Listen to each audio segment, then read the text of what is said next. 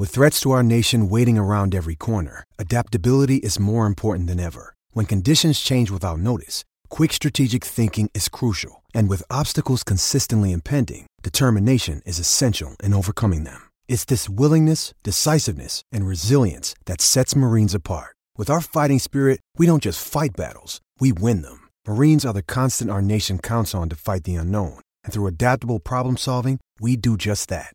Learn more at marines.com.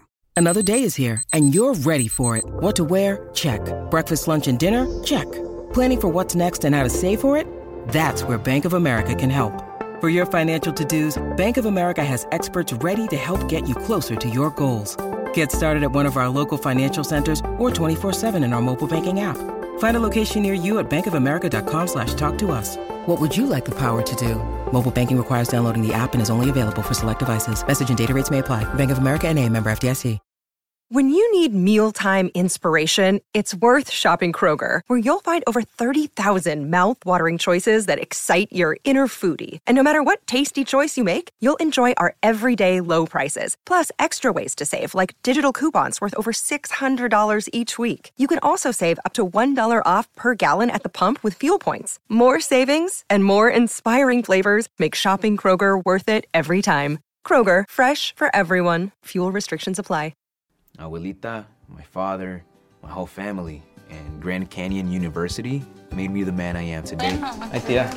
I think I'm gonna do Grand Canyon University's online program and get my master's degree. Trata de llevar a tu familia en el corazón y lograrás lo que tú quieres. Estoy muy orgullosa de ti. I uh, have an announcement to make, so I'm going to get my master's degree online at Grand Canyon University.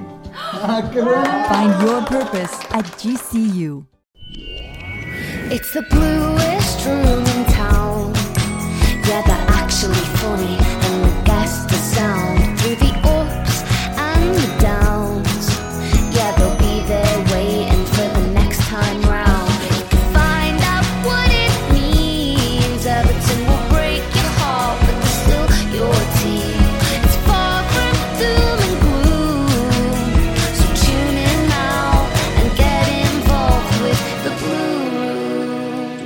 It is the weekly show here on the Blue Room. Hope everybody's doing well. Looking forward to the end of the international break and the Toffees being back on Monday. It's an utterly grim day here in Liverpool today. One of those days that makes James Rodriguez, I imagine, all the more pleased that he stayed at Everton for the time being, at least. But we'll come on to talk about him in a minute. Uh, first of all, our guest, Sarah Halpin, joins us. Sarah, how are you?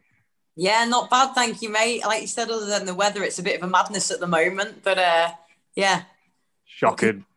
shocking. Shock- Shocking. Looking forward to the test match tomorrow at Old Trafford anyway. Um, that should be an interesting one. Uh, uh, Les joins us as well, as you can see, having a, a sip on his mate there. How you doing, mate? I'm all right, mate. I've actually got a word for you. So, do you know the way the rain is just like just thrown itself down from nowhere? Hmm. Known as a thunderplump. Thunderplump?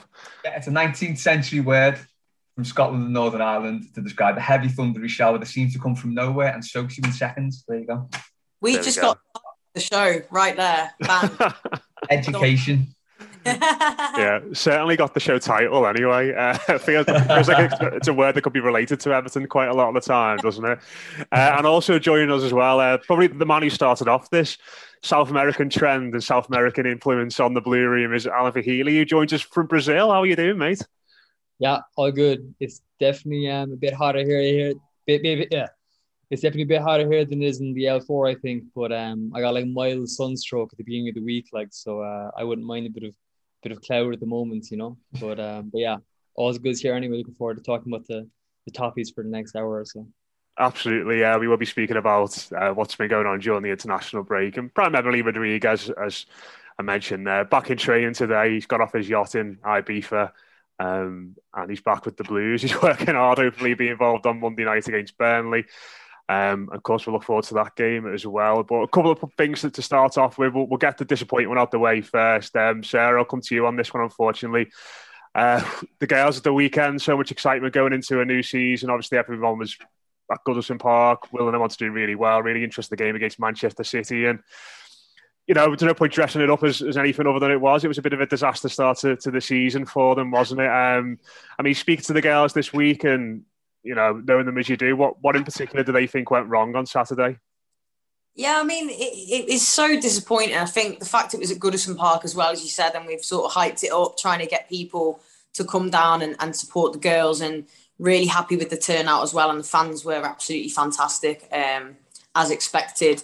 But yeah, massively disappointing, to, obviously, to lose 4 0. I think City scored three goals in 12 minutes. Um, and I'd say for those first three goals, it's fair to say it's disappointing in terms of the way that we were dispossessed um, probably quite cheap goals to give away. And going three at the back, I think City just absolutely utilised on that. And you saw they were attacking us down our right hand side, um, large parts of that first half. And we just couldn't get ourselves back in the game. And I think when the manager changed it um, in the second half, changed the formation a bit and, and made a few substitutions, second half, we looked a lot better again. You know, there were times in the first half where we could have taken the lead and then it all just kind of uh, fell apart. So bitterly, bitterly disappointed. Um, and we haven't got it any easier. We've got Chelsea up next away this weekend, but the girls are the girls are gutted. You know, I think they're gutted for the fans as well that came out and stuff. But you know, it's it's one game. There's a, a long way in the season to go, and I think it took us all a little bit by surprise. They're all a little bit shell shocked by it. Didn't see that coming. Uh, genuinely thought we had a good chance of beating them. So um, I think we can expect to see a response definitely. Was it just one of those sorts of things where you know, there were a lot of things that, that could have gone wrong that ultimately did go wrong. Obviously, being back at Goodison Park for them again after a while and the expectation, the change of system, as you mentioned. I think there's been 13 new players come in this this summer. Is, is, is that right as well? You know, there's a, there's a lot of new faces there. And ultimately, they're playing an opponent who I imagine are expected to challenge for the title this season. Um, obviously, they got knocked out the Champions League last night, but have been in European contention for, for a while. Was it just one of those things where everything that could have gone wrong really did go wrong for them?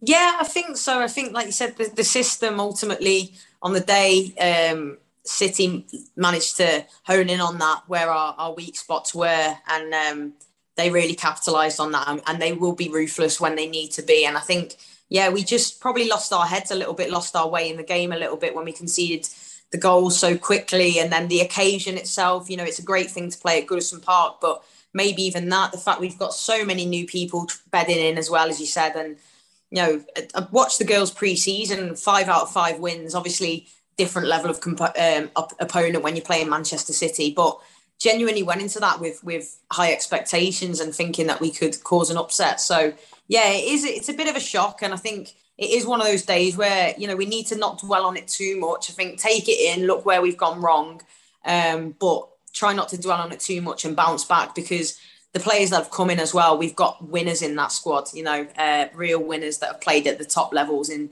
different leagues across Europe and represented their countries and stuff. So hopefully, you know, we've lost one, let's not lose another. Um, and let's hope that the, the girls bounce back strong. Yeah, I suppose it's, it's one of them. Les, I mean, I don't know how, many the, how much of the game you saw at the weekend, but I suppose if you're integrating new players and you're trying to set up with, with a new system, then in a way, you sort of want to get those hard games out the way early on, don't you? When you're playing the, the, the better sides, and you know, while the, the, you know the girls might have to take a bit of short term pain in regards to the results and the quality of the opposition that they take, and hopefully that the payoff will be the when they're playing you know easier teams and, and, less talented teams later in the season, they're a bit more settled, they're a bit more acclimatized with each other, that they can they can really kick on then. Yeah, I, th- I think it's the weird thing, isn't it? Sarah said playing the five or the three or the five at the back, however you, however you want to say it it automatically seems like well that'll make you more solidly defensively, but it doesn't always work like that. I think I've said it before when uh, the men's team have done it. It's it's a system that you've really got to work at, and everyone has got to be dead comfortable in what they do, else it can leave big holes all over the pitch. Although you've got more centre backs in there, it doesn't always work defensively as well as it might do if it if it's a system that you're always using and you're used to. Um, but yeah, I think it's you know a little bit depressingly. It looks like the women's game's going a little bit the same way as the men's game. Is the fact that you're going to have these elite teams up the top all the time, and they're going to be dishing out hiding sort of every now and then. It's just you can't get too hysterical about an opening day result. It's you know mad mad things happen on the opening day. City might not stick four past another team. Everton might not concede four again. It's just one of those results. And as you say, if it's three goals in 12 minutes, it happens so often that especially like sort of the really, really good teams they can punish you and just put the game to bed quickly. Um, so yeah, I think a lot of lessons will be learned from that, but it's one of them where you, you can't go too hysterical because it's it's not the end of the world. It's you know, it's a good hide by a good team. It happens. Just move on to the next one. Sad that it is Chelsea because they're another good team, as you said. But you know, you, have got to face these teams, as you said, Matt. If you've got players bedding in, get this out the way early doors, and then crack on with the rest of the season. Yeah, fingers crossed they can do that anyway. But yeah, like Les and said, Chelsea away at the weekend is a bit of a nightmare fixture for them with that in mind. Um, the other uh, story I want to speak about before we start looking ahead and looking at training um, is obviously what's going on with Brazil and Brazil's plays at the moment. And I think I put on Twitter yesterday that I don't think it's any coincidence whatsoever that Evertonian Healy rocks up in Brazil, and all of a sudden, the Toffees are getting preferential treatments from the Brazilian Football Federation. All the players are getting banned from all the top clubs uh, who've not sent their players on international duty. But Richarlison is absolutely sound to keep playing. Um, Alan, good to know that the uh, Brazilian Football Federation, uh, you, well, you've got there here so so soon on your, on your move to Brazil already. Um, yeah, I know it's it's funny to be fair. I mean, like I'm enjoying seeing all the Liverpool fans getting quite angry at the fact that Richarlison to give him the pass when they're getting penalised and other clubs are getting penalised. But um, but I think it's only fair. I mean, like Everton took a risk by allowing Richarlison to go and play at the Olympics with Brazil. And um, obviously, there's complex reasons behind their decision to do that, partly from a lack of power, you could say, in terms of their position with Richarlison, in that they wanted to keep him happy, keep him content, to force to kind of prevent him from forcing him move away um, but it's paid back now in dividends. You know, I mean, that's quite a complicated political situation, as you saw what happened on Sunday uh, between Brazil and Argentina when um, the Brazilian health officials came onto the pitch to basically deport two of the Argentine players who were on the pitch. Um, but it's kind of it's kind of a complicated week at the moment in, in Brazilian politics and Brazilian football because like on Tuesday there was these massive demonstrations um, in favor of the of the incumbent president, uh, Jair Bolsonaro, is kind of a far right president. And there was also manifestations against him as well simultaneously. So there was nothing happened in the end. There was large demonstrations and stuff, but there was kind of a bit of tension beforehand that something could happen, um, because you know there is different kind of quite extreme factions in both parties. So uh, that happening on Tuesday with the match happening on Sunday, it just kind of spoke to this crazy week of Brazilian politics. And, and the Brazilian Football Federation, too, is kind of very much tied into Brazilian politics, evidenced by their decision to host the Copa America last summer, even though they didn't have the, the COVID safety, you could say, to do it. So their reasoning for that is, is, is purely political posturing, basically, trying to get back at the Premier League for not allowing the Premier League to release those players in the first place. But because Everton had done that with Richarlison for the Olympics, they realize that their relationship with him is good. And obviously we've Alan as well. And, you know, who knows, maybe somebody like Matheus Cunha could come in the near future too, given how stacked Atletico Madrid's front line are at the moment. But, um, but yeah, it's it's definitely it's funny to be fair. It's nice to see a bit of a good relationship between the Brazilian FA and Everton. So, what's the reaction to this whole thing been like over there? Because, like you said, obviously the top clubs over here are, are kicking off about it, Liverpool in particular, because I think they're going to be without three players for the game against Leeds, which is more than than anybody else. But I suppose this is more of a, a FIFA thing, isn't it, than a Brazilian Football Federation thing? Yeah, well, I mean, it's kind of it's mixed because there's a lot of embarrassment here about what happened on Sunday because the farce of it, like it was just like next level. Do you know what I mean? Like, so the whole thing with the banning Premier League players is kind of thrown by the wayside a bit because the main focus has been on last Sunday's events and then also on Tuesday as well. Um, so it's kind of not really made that much headway here, you could say. But um, I guess it's just pure vindictiveness, really, isn't it? Like, I mean, they're just kind of striking back because they weren't allowed release the players, even though Argentina did, and then they just broke the rules and did it anyway. I, don't know. It's kind of a very complex, intense situation, but uh, but yeah, they were amazing scenes then, weren't they, Sarah, at the weekend in that Brazil Argentina game? I mean, have you ever seen anything? Probably ever seen anything quite like that since Enner Valencia got chased around the pitch all those years ago um, by, by the officials in Ecuador. That's it. I love a bit of madness, though, me. know me, I'd have been right in there, in amongst the action. I'm trying to think of anything like that that's happened at Goodison Park. Maybe the the most exciting thing in recent history was probably the the black cat that got on the pitch in the Wolves game when we were three one down. I remember that fella coming on the pitch and handcuffing himself to the post. I think that was in the game against City. That Darren Gibson game against City he came on the pitch and handcuffed himself to the post. I don't know what he. I don't even. I don't even know he was protesting. Yeah. but, See, absolute scenes. Yeah, but it was mad, wasn't it? I mean, I'm sort of half expecting Les on Monday when Richarlison lines up for someone to come on the pitch at Goodison and say, "No, lad, you're not allowed. Off you come." Yeah, I mean, it, this is going way too well for us.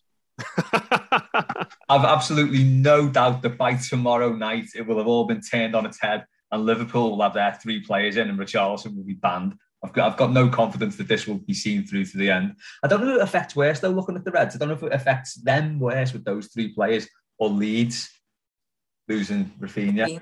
That's a massive loss for them, isn't it? I think Firmino's already injured, isn't he, as well? So yeah, he wouldn't have, no. wouldn't have been playing anyway. But it's I mean, just it's, it's, a weird situation, though, isn't it? I mean, in all seriousness, it's something that that has to be resolved going forward, doesn't it? Because there's going to be more international breaks. There's going to be changing situations around the world in regards to COVID, and it just feels like just better dialogues needed between federations and with football clubs. Yeah, it would sort of in a bit of a, a state of um, flux with it all at the minute, aren't we? Because I mean, in the UK, it, it's not here anymore, apparently, or it seems that way. That's how it sort of feels. Everything's gone properly back to normal. So you're kind of looking if for other countries having different experiences with it. It's yeah, something needs to be done to give like a framework so everyone knows the score and everyone sort of adheres to certain rules. But yeah, I mean, logistically, it must be a nightmare for, for everyone involved as I say, though, it is, it is nice that Everton have sort of come out smelling the roses for once. Very unusual. Yeah, I'm reminded of the um, the Irish thing where I think it was the instance over James McCarthy. Remember with Ronald Koeman and Roy Keane and Martin O'Neill. I think it's always going to be a thing where it's kind of almost personalities and just power clashes because there's inevitable tension between club clubs, uh, players who belong to clubs and players who want to play for their countries a lot of people were saying to me recently about the Brazilian players and how they want to um, they'll be annoyed with the Brazilian FA for the way they've handled this, and they, they won't be as willing to kind of you know fight for the shirt when they return. But like that's complete nonsense. Like they like for Brazilian players, for Argentinian players, their number one priority is their country. Make no doubt about it. Like Lionel Messi now isn't a PSG player. He's an Argentina player who's also playing for PSG. Like his priorities completely shift to, to Argentina. Do you know what I mean? That's just the nature of it is for those guys. Like, so I think when you're a club, you have to be mindful of that and not push your luck with players, whether it's, you know, with James McCarthy or with Richarlison or whoever, you know, because um, like for most of these players and also the players you want really are the players who are wanting to, you know, really give it all for the country, like, you know. So I think it's an inevitable situation, inevitable, um, especially with so much money in the game, but it's something you have to manage kind of carefully, you know. Yeah, I think McCarthy turned up for Ireland on crutches a few times, didn't he? The Martin O'Neill yeah. so so intense on on um, on calling him up. But, but we'll stick with you, Alan. You know, you, you mentioned the, the Ireland setup there, and unfortunately, one of one of our players who went away with Ireland, who were very reliant upon now, Seamus Coleman, has has come back to Finch Farm injured, um, just a couple of days after Everton failed to sign any kind of backup or or any kind of competition for him. Uh, played looked like he played pretty well in, in both the games as well, but you know, this is this is ultimately Everton suffering, you know, the consequences of their actions, isn't it? Absolutely. He was very good against Portugal, to be fair. He was kind of properly giving it to Cristiano. Um, a couple of different running battles with him as well, like, you know. Um, and he's by far the most experienced, no senior Irish professional in the camp, like without a doubt. He's the only one who's playing for, uh, you know, I don't know, could we call ourselves the top Premier League club, but we're we're up there, you know. Top off. Um, so yeah, I mean, it's it's inevitable though. I mean, like you don't plan properly, this is what happens. Like Niels Nkounkou going off on loan, leaving us a one senior left back. We've one senior right back, really, because Jonjoe Kenny, although he's a senior player, of course, like he's not counted on by the club. If they could have got rid of him this summer, they would have, you know. So I don't know what the story is. I think we could be going back to the days of playing four centre backs and a flat back four. To be honest with you, that seems to be the most likely situation, um, from my perspective yeah, I was speaking to, to Paddy in the week, Sarah, and he's sort of saying that the aside from Lucas Digne, now that the next left back at the football club is 15 years old, so uh, certainly not certainly not well covered there. But but just just just on Seamus, I mean, it's he's obviously had a great start to the season, and you know you could talk about that and say how well he's played and, and how well he's sort of been leading the team in the early days of Rafael Benitez's tenure. But you just always get the sense of something like this is just around the corner with him, don't you? And I think it was reported earlier this week that the injury is not too serious and he, he, might be in contention for Burnley. But you know, it's just it's just a bit of a warning, isn't it? What potentially might might come with Seamus, and potentially a bit of a warning that even if he's fit and available for every game this season, that we're going to have to manage his fitness and going to have to manage his minutes at times. We are, and that you know, it is a massive problem. Like Alan's just said, one seat in your left back and one seat in your right back is it's just not a way you want to go into the season. What this is the fourth game of the league season so far, and we're likely gonna well, he could be fit, I don't know, but the chance there's every chance that he's not going to play. Uh, so already we're seeing this. Of course, you know he is towards the last stage of latter stages of his career. He is going to get niggles with injuries, and you've got to manage, as you said, his, his minutes and and his injuries as well. This is not the the one you wanted to see. I remember seeing it pop up on my timeline and just thinking, oh gosh. So like you said, are we going to end up seeing throughout the season? We've got Ben Godfrey could do left back, Mason Holgate at right back potentially. Um, yeah, so four four centre halves at the back, but yeah, certainly not the person you'd want to see injured. But again, this is what we were all worried about in this transfer window that we didn't manage to get a right back over the line, we didn't manage to get a left back over the line and we've seen a few of them go out as well. So it is a concern. Um, and yeah, we'll just have to have to see what what Rafa does with that now going forward. Yeah, I think it's interesting because like you know you can't really. I think in football, you can't buy potential too often. You can't be too clever in the transfer market because like Niels Nkounkou, for instance. I mean, like he needs game time to progress, but he's not going to get into the team ahead of Lucas Digne. But then who do you have as a backup left back? It doesn't make any sense. You know what I mean?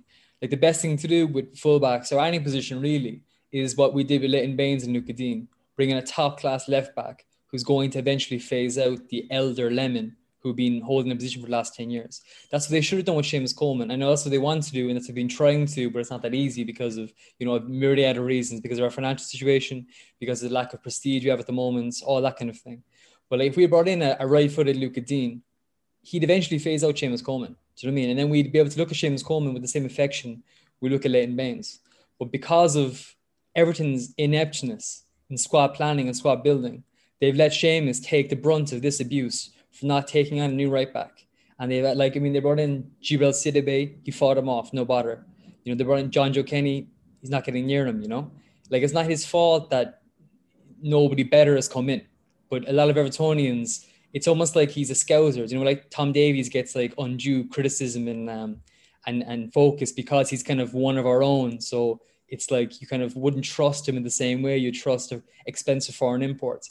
It's the same thing with Seamus, you know. So I understand the need for a new right back, and I'd love a right-footed um, Lucas Digne, but like it's not his fault that nobody's come in. Do you know what I mean? Like, and it's kind of like I'm disappointed with how the club has handled this because Seamus is a modern icon, like from my opinion Everton Football Club. Like he's someone who embodies the football club in a way that we haven't seen since the likes of Leighton Baines or even Tim Cahill, you could say. You know, that kind of um, kind of echelon of players, you know. So it's just disappointing for me the way it's been handled, to be honest. Like funny you should mention Tom Davies because as as I've put out there a lot, he is the right back in waiting for me. I think he I think he can play the position. I think that's where we should put him.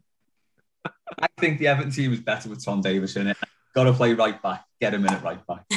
I'm, not sure at this point if this is a, an ongoing joke now or an actual serious crusade. I, I have been completely serious about this from day one. I think he's played there before, hasn't he?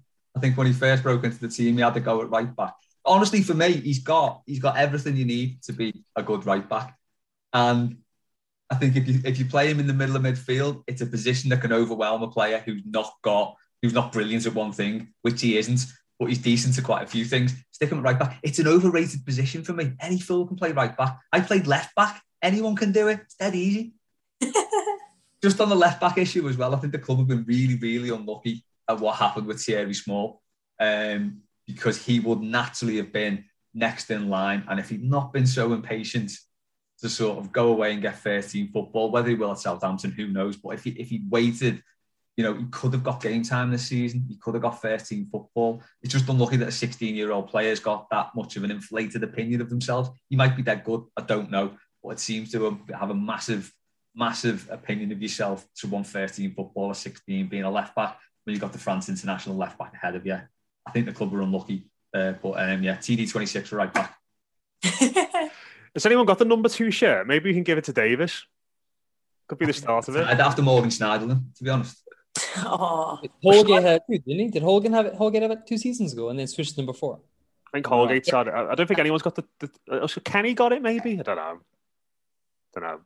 Let us know. Of us, none of us really squad number nerds, are we? I don't think. But but yeah, it's just I, I, I sort of feel like maybe this season, this season we're not going to see fullbacks bombing on around the outside of wingers that much. So maybe that's why they've just sort of thought we can just plug a centre back in there. But you know, in the same breath, if if you're playing Ben Godfrey or Mason Holgate at right back for a sustained spell, then that's one less player you got to cover at centre back, or one less player to cover at left back in the case of of, of Ben Godfrey. So it, it, does leave you light all over the pitch, and maybe that's why people like Jarrad Branthwaite have, have stayed there as well. But um, there's there's one you're forgetting, one player, one man, Fabian Delph. this is his time to shine. This is what he was here for all along. Elf at left, Elf at left back, Davies at right back. Come on. He played. He, he, played left back in the the team that got the record Premier, League. he played left back in the team with the record Premier League points total, didn't he? So you know. John Joe that's Guardiola, Guardiola left back, but that's not a left back. That's like a I don't know. That's like a, a left wing forward in, in other teams, isn't it? Like. Yeah, just just yeah. I, I just cringed that um, we'll watch that city documentary when he signed I thought we need a bit of that in our dressing room and yeah. Yeah less said about that the better. Let's have a chat about some other things. Les James Rodriguez is still here? He was um he was on the training pictures today.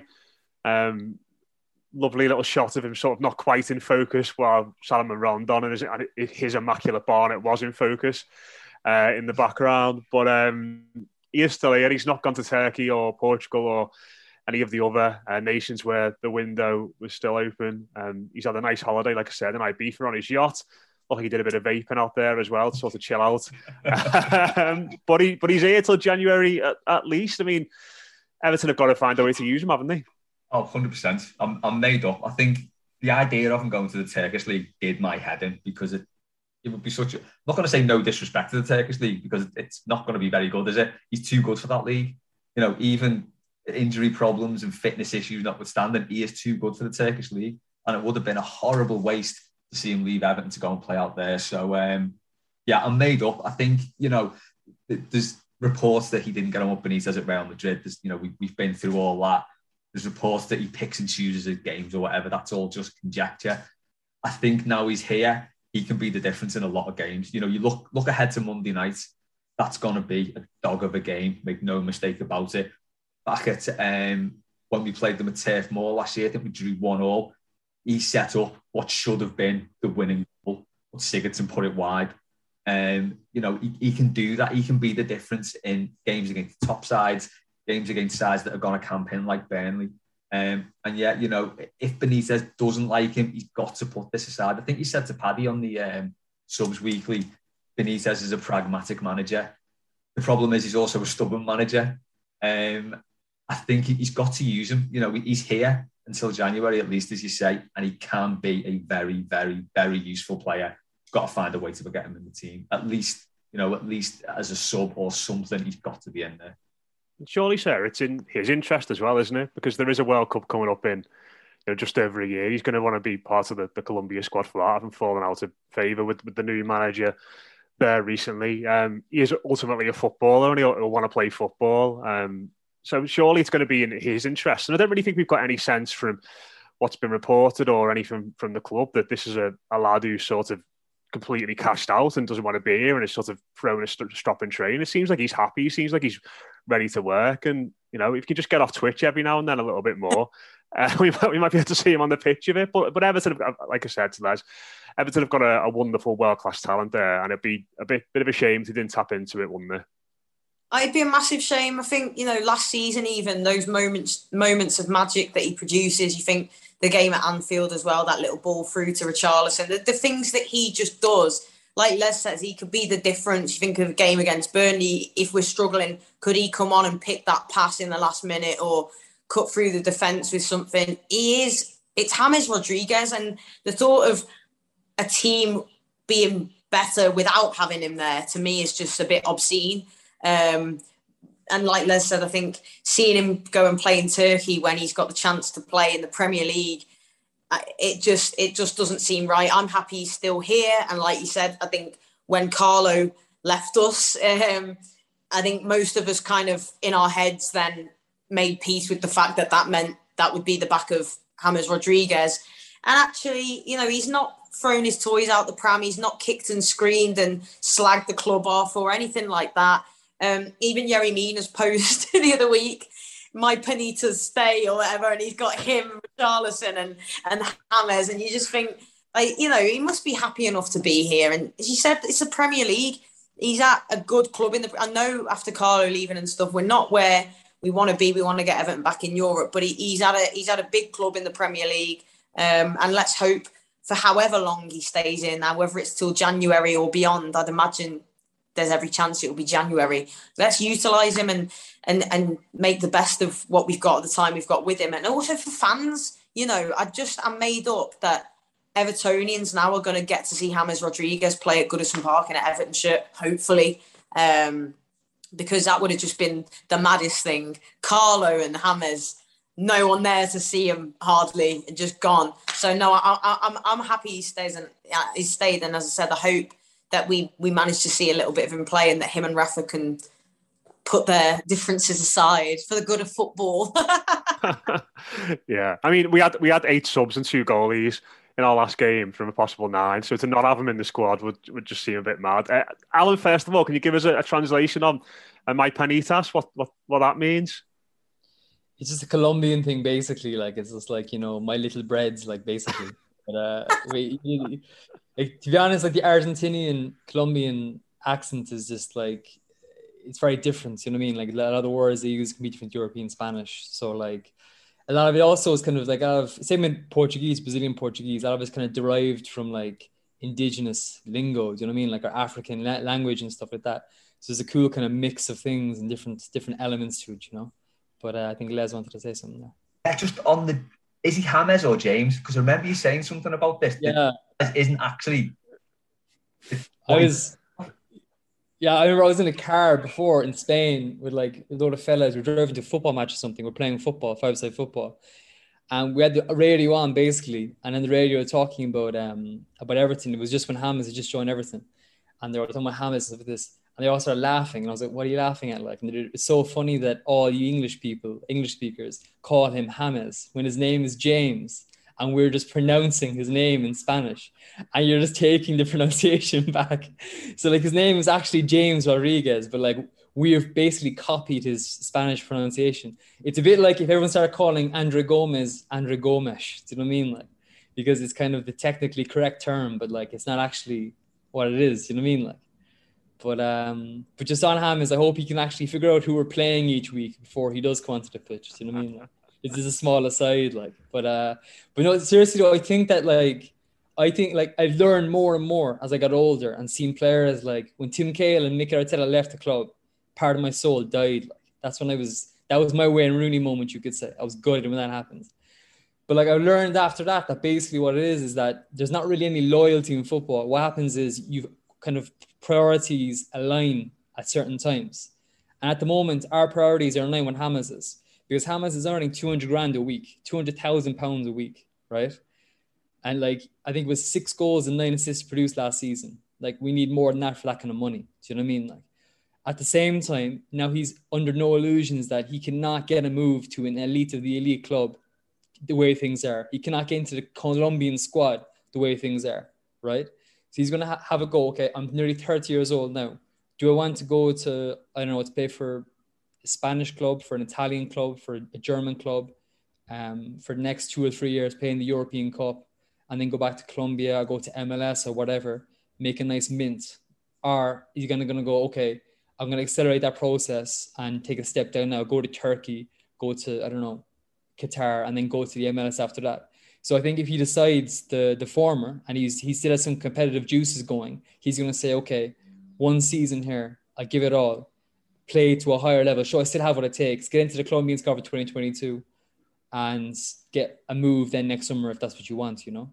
Um, that's that's the situation, like you know, and and I don't think Benitez has anything against him. To be honest, I don't think Benitez is a personal relationship with any footballer. Genuinely, I think he's like this emotionless character. Seriously, like so, I would say his feelings personally towards James are more indifference, And he Ham isn't the kind of player that he likes that he doesn't contribute to the team the way someone like Salomon Rondon does, if that makes sense. You know?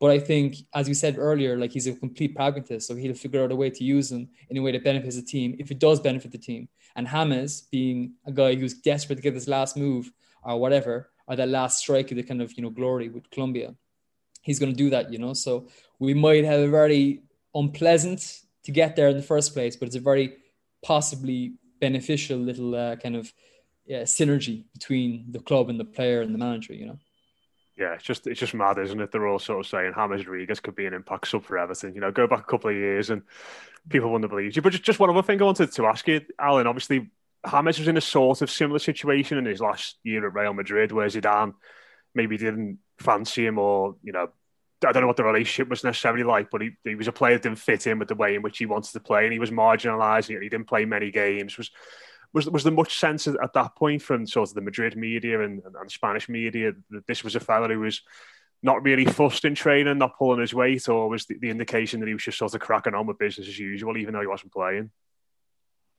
No, I mean, like, see, uh, the thing to the Madrid media and the English media is it couldn't be more different. Like the Madrid, Real Madrid media and Everton media, you could say, couldn't be more different because, like, the Real Madrid media, and I mean this in a slightly positive way, are probably the most arrogant media in world football.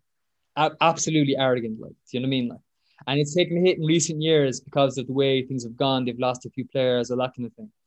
Um, you know, the financial might of the Qatari clubs and the Abu Dhabi clubs have kind of, you know, challenged their ability to get the best players. But like, they just like, if we look at James like he's some kind of god, you know, we're delighted to have him playing for us or even Carlo as well, the same thing.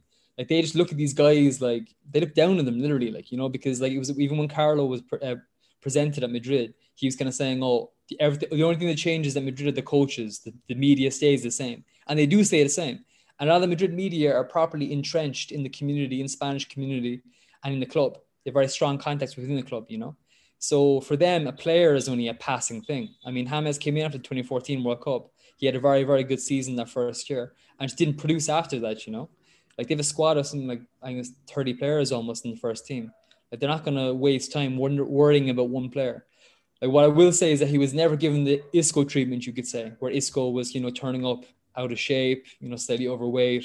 His kind of excesses were more scrutinized. Um, James never had that kind of obvious, you know, abdication of um, of professional duty, you could say.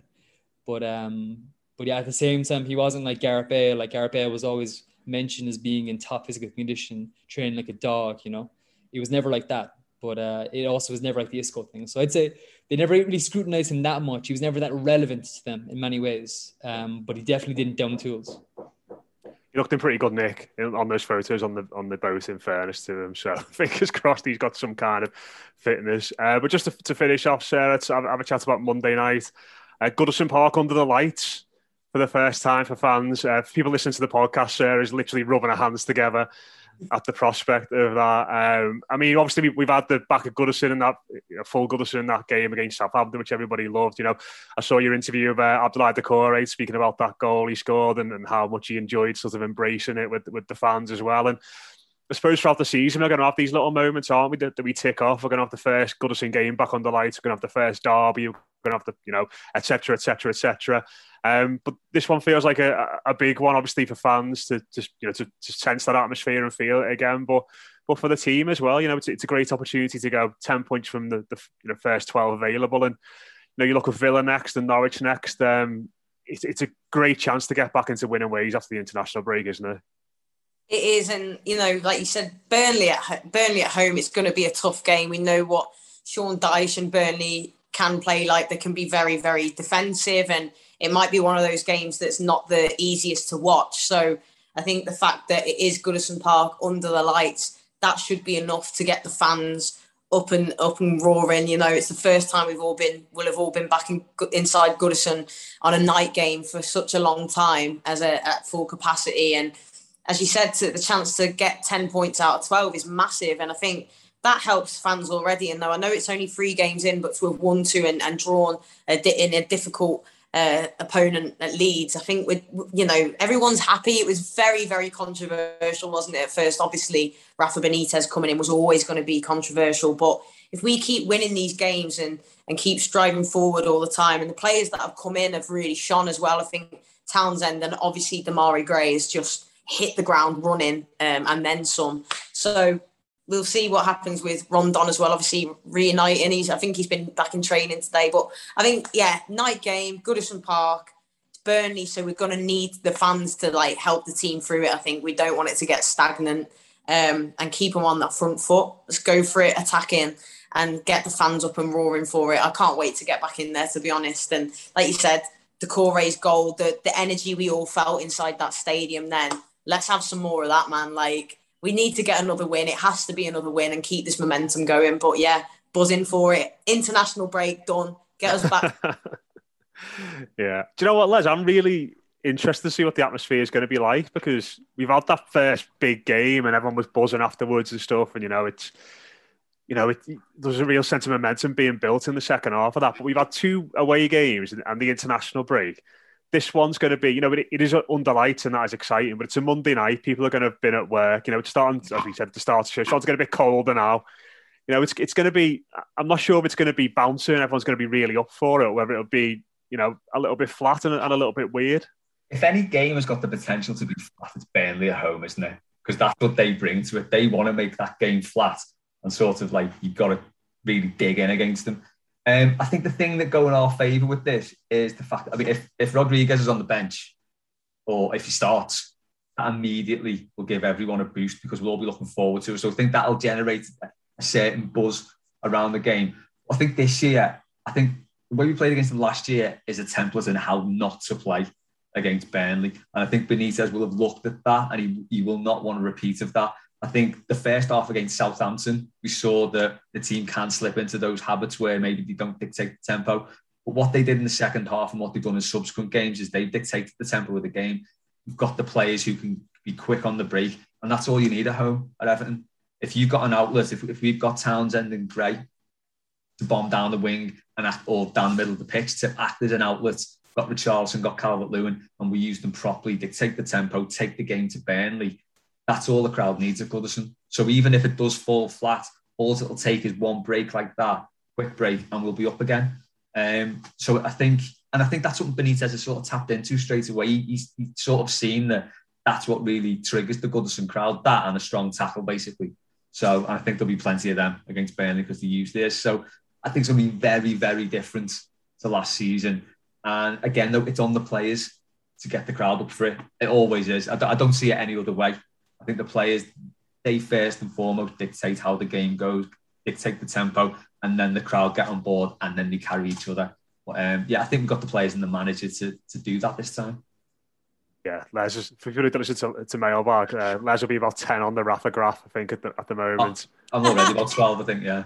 Yeah. Uh, so, yeah. But just, Les mentioned tackles there, Alan, and one player who sort of springs to mind in regards to that. And I actually have quite vivid negative memories on from this game last season is, is Allan, who got absolutely skimmed by Dwight McNeil before he, you know, popped that one in the top corner from, from about 30 yards. But you think about that version of Allan and, and, the way in which this version has started this campaign, and they feel like two completely different players, don't they? Yeah, totally, totally. I mean, I think it's like the human element is important too. Sometimes I think when a player has a full summer behind him, um, he didn't play for Brazil this summer either, so he complete summer off it makes a big difference. I think you know. I mean, I saw they went. I think Disneyland in uh, in Paris with his his family, his wife and his kids. So he seems to be enjoying his life here, you know, and um, he seems to make good connection in the dressing room. And he's, you know, affirmed that he's going to stay. He, like he because they also he was one of the the Carlo signings too. Like he was like James, we wouldn't have signed him were it not for the presence of Carlo. Do you know what I mean? And he said, unlike James, distinctly unlike James, that you know he's very happy at the club and he wants to stay. Um, I just think that that kind of sentiment, I think he gets it. You know, like we said it when he joins, he's the kind of guy who celebrates tackles. You know, like he's literally made for Everton. Like you couldn't get a more Everton player than that.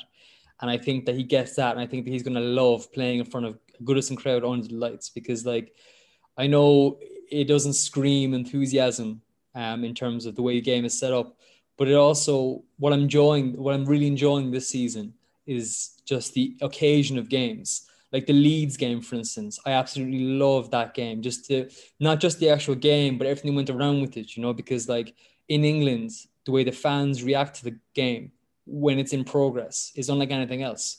Like in Spain, they're singing along in the background, that kind of stuff. And it gets almost kind of rhythmic and forgettable almost in many ways. Whereas in England, especially in grounds like Goodison or Anfield or, you know, Highbury back in the day, the crowd are completely plugged into everything that's happening on the pitch. Do you know what I mean? Every single time there's a, a challenge, the crowd get up. Every time there's a quick chance of a counter attack, the crowd get up. You know, small things like that make a huge difference. And now that for the first time in a long time, we have a nice cold Monday night, get a couple of quick pints in after work, bit of frost in the air, you could say. Dark before kickoff. It's savage, like it's unbelievable. You're not, you're not really, you're not really selling this, mate. To be honest. I'm buzzing. I like it's it's English football at its best. You know what I mean? That's what we love it. Like so we love the Premier League. Like you know, and like I think someone like Alan will realize, okay, welcome to the Premier League, as uh, Martin Tyler said. You know what I mean? Like because you're playing against Burnley, you know the most quintessentially English team there is. Like, um, it's going to be slightly cold. The crowd will be full. There'll be a bit of tension in the air. It's going to be good. Like I'm looking forward to it. Yeah, should be interesting. Obviously Monday as well. Be had to enjoy the entire weekend without having to worry about it until Monday night anyway. Uh, but yeah, that's it. We are out of time today. Uh, we do some predictions before we go, Sarah? What's it going to be on Monday? Oh, go on. 2 1 Everton. Toffees. Les, what about you? 2 0 Toffees. And Alan? 3 1 Everton. There we go. I'm going to go Scabby 1 0 win. Not, Rondon off the bench. Rondon off the bench to score from a Rodriguez corner. Yeah, yeah, yeah. Love a bit of that. Yeah. That. Glancing in with his immaculate bonds. Absolutely. uh, but yeah, that's it. That's all we've got time for today. Uh, thanks very much to Sarah, Les, and Alan. Uh, usual stuff over on the Blue Room Extra. If you want to come and join us there, patreon.com slash the Blue Room Extra. And kick about to be out later this week with Rob and Mark as well. So looking forward to listening to that. But that's been your weekly show. We'll speak to you again soon.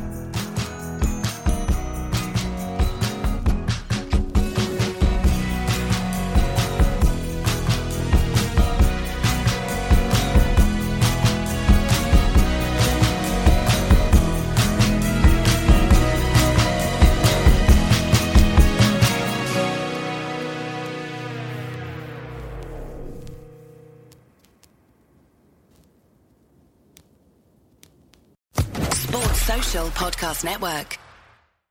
With lucky landslots, you can get lucky just about anywhere. Dearly beloved, we are gathered here today to. Has anyone seen the bride and groom? Sorry, sorry, we're here. We were getting lucky in the limo and we lost track of time. No, Lucky Land Casino, with cash prizes that add up quicker than a guest registry. In that case, I pronounce you lucky. Play for free at LuckyLandSlots.com. Daily bonuses are waiting. No purchase necessary. Void were prohibited by law. 18 plus. Terms and conditions apply. See website for details.